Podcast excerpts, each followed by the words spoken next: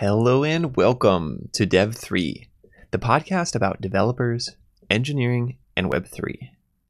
Today, I want to tell you about how to get stars without getting lucky on GitHub.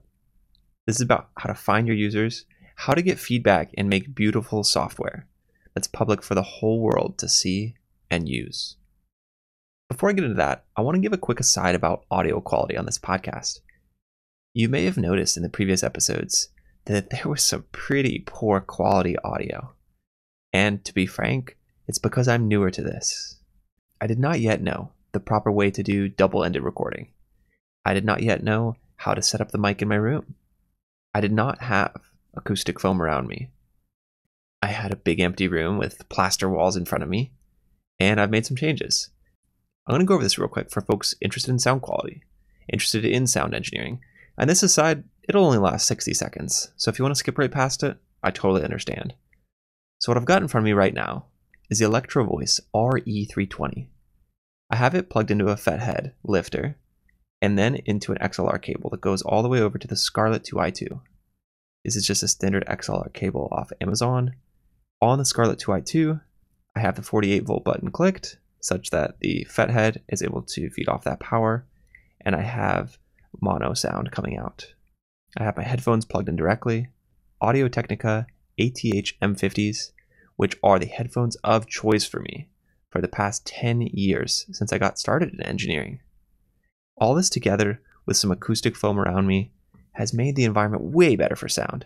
So I'm excited to kick this off on a better note and bring you a much higher quality podcast from here. I promise to be dedicated to increasing the quality of this podcast.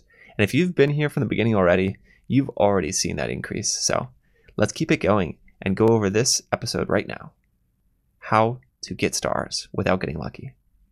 So, this time around, I'm going to answer questions myself. I have had some success with GitHub and open source software. I've been contributing repos for 10 years, and after this much time, I've noticed a lot of patterns between what works well and what does not work well on GitHub. Let's go over seven tips about how to make your repos better and how to get more stars so that there's more people using the projects that you spend so much careful time and attention building. And if you stick around to the end of this, there's a bonus tip about how to make your GitHub repo stand out even more on social media. How to get more followers and get more views to your repo. So let's jump right in. Tip number one, the most important of all the tips make something that you believe in. If you're not making a software project that you love more than anyone else in the world, if you're not your own biggest fan, it's unlikely someone's going to come along and suddenly be an even bigger fan than you. And with so much creativity and opportunity as an engineer, why would you build something that you're not on fire for? So pick something that you love, because if you don't have the passion, folks with passion will pass you up. There's a lot of software projects on GitHub, and there's a lot of people trying to make their software seen and make their ideas seen. So why don't you have the most exciting ideas to you?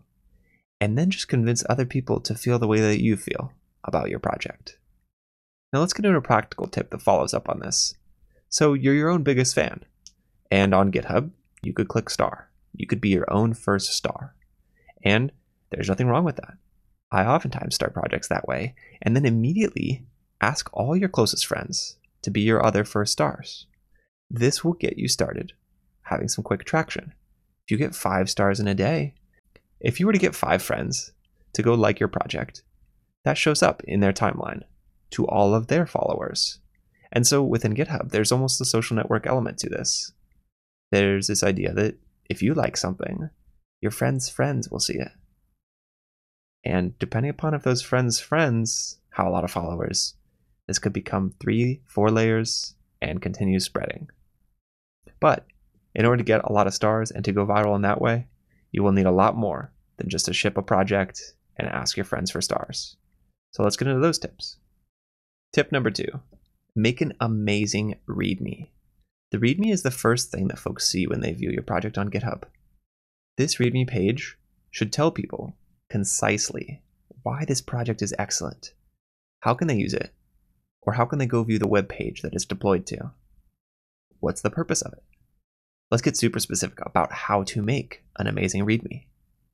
Number one most important thing here be concise.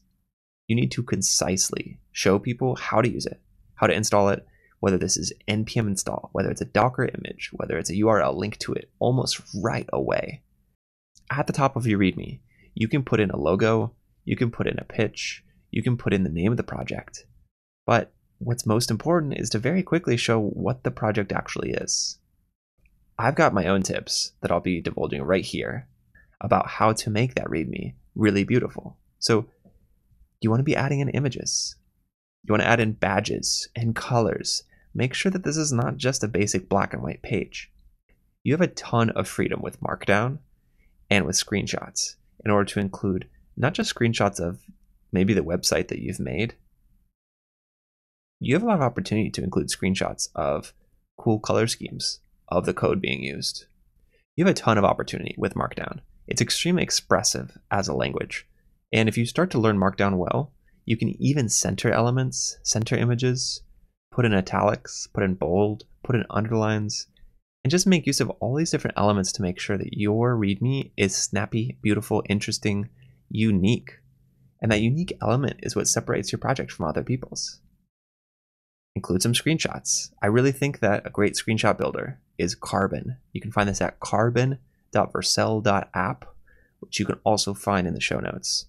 This is a way to paste in code, change and set up many different color schemes, and it gives you a beautiful drop shadow. You can increase line spacing and immediately export locally or to social media, all for free.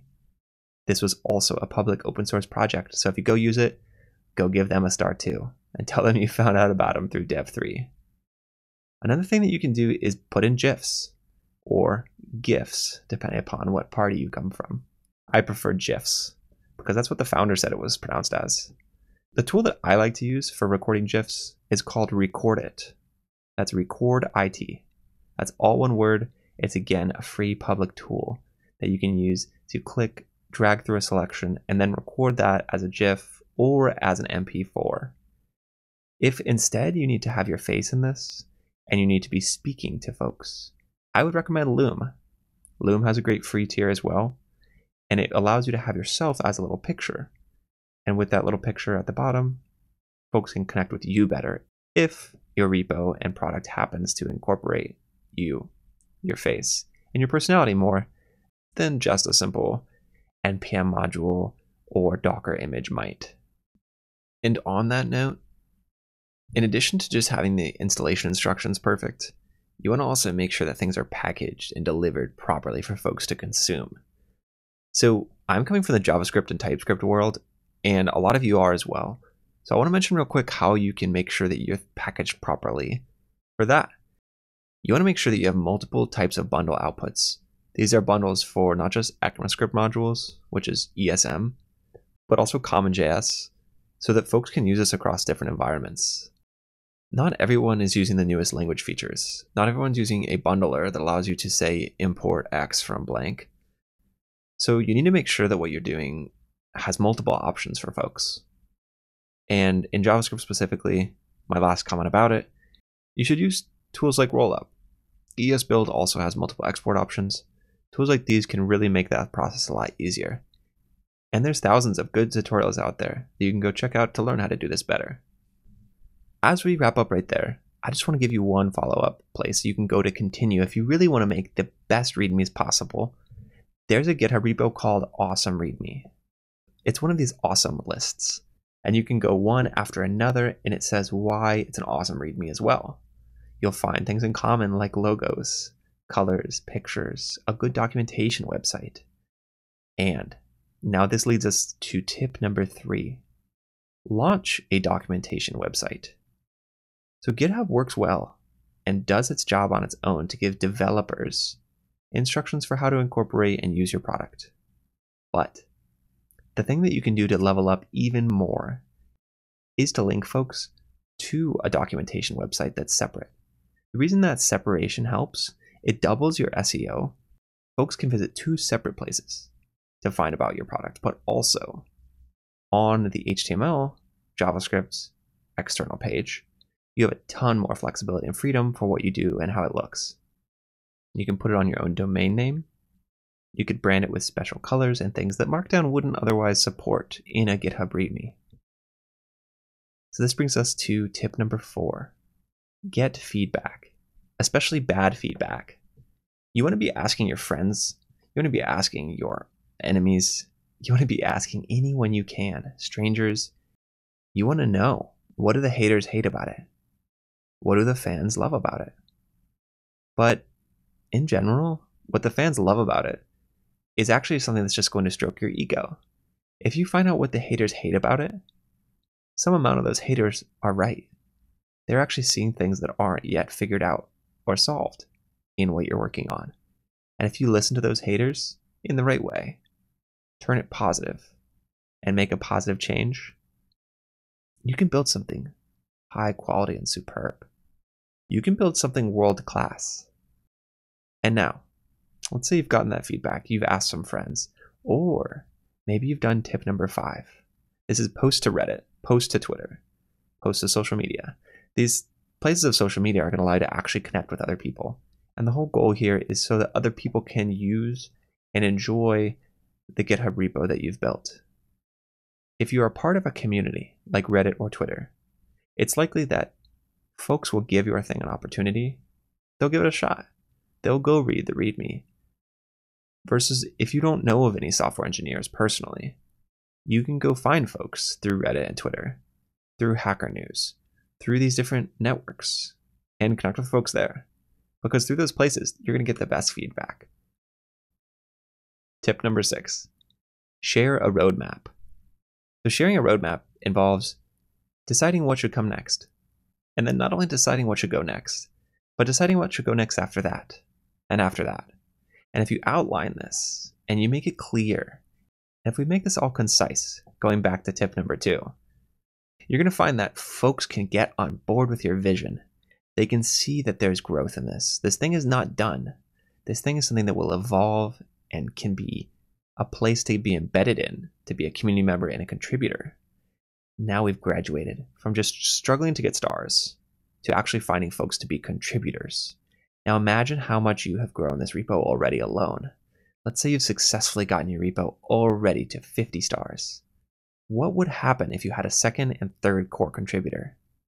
And each of them tried in the same way that you did to get to 50, to get it even past that. And now this effect is not linear. This effect is compounding. If three folks are discussing and shouting about your repo to the world, that creates more impact than just three times one person. And that's because the way that the algorithm works on GitHub, it's possible to actually be classified under GitHub trending with just 100 stars in a day. Uh, depending upon the language you're working with, it can be much easier than 100 stars a day, too. JavaScript is about 100, it seems, but this algorithm is different for each programming language. If you're doing a very esoteric or smaller programming language, you could be on trending with one star in a day. That's just going to be a different market size. But getting onto GitHub trending is a massive goal. You should congratulate yourself and be very proud if you were able to make it there. I have not yet made it there, but it is a life goal of mine. And now, the last tip before we do our bonus tip organize issues and gather those contributors working on issues. Now, this is the one that's less fun to hear about. It's really managerial, it's really product managery. And as a developer, it's likely that that's not your natural interest. If you're a developer who started a GitHub repo, you're probably a hacker. You're probably someone who loves programming all day if possible, all night if possible, or sleep all day and code all night. So, something that you can do to make this easier is use the good first issue tag on GitHub issues.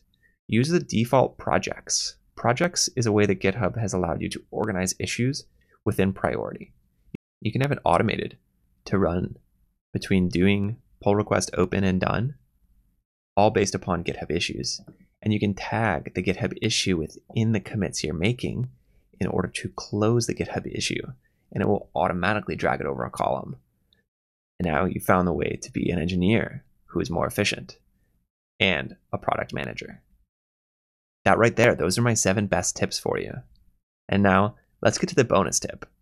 If you go into your settings on any GitHub repo, you actually have the ability right there to add a media card. This card will show up if someone shares your repo on social media. It's the default image that will be shown. What you want to do in this social media area is to make sure you have something that is extremely high definition. The settings, the max settings you can do are 1280 by 640 pixels. That's 1280 pixels wide by 640 pixels tall. And not only can you make that high def image, make it something interesting, make it something eye catching, consider a vibrant color there. Recently, with Essential ETH, project that I'm really giving a lot of attention to, I made the background pink and I used shades of purple as the coding theme. I did all that through the tool Cobalt we discussed earlier. And again, you can find that at cobalt.vercel.app. This is not a paid sponsorship. There is no payment. It's a free open source tool that I just happen to love. I wish I was the one that had come up with that idea and made that repo. Because then I wouldn't be here telling you about how to get stars. I'd be bathing in the stars over there on that repo. And with that note, I'd love to just wrap up by saying find a community, connect with others, because others are what make this more fun, but also others are how you get to this goal. And now the byline from MetaCartel DAO. If you want to go fast, go alone. If you want to go far, go together. Thanks for checking out the episode today. If you liked what you heard here, please follow me on Twitter, twitter.com slash Dawson Botsford. That's D-A-W-S-O-N B-O-T-S F-O-R-D. I'll see you in the very next episode, where we're talking about multi-sig wallets and a new product called Den that helps you manage and work with multi-sigs. Talk to you soon.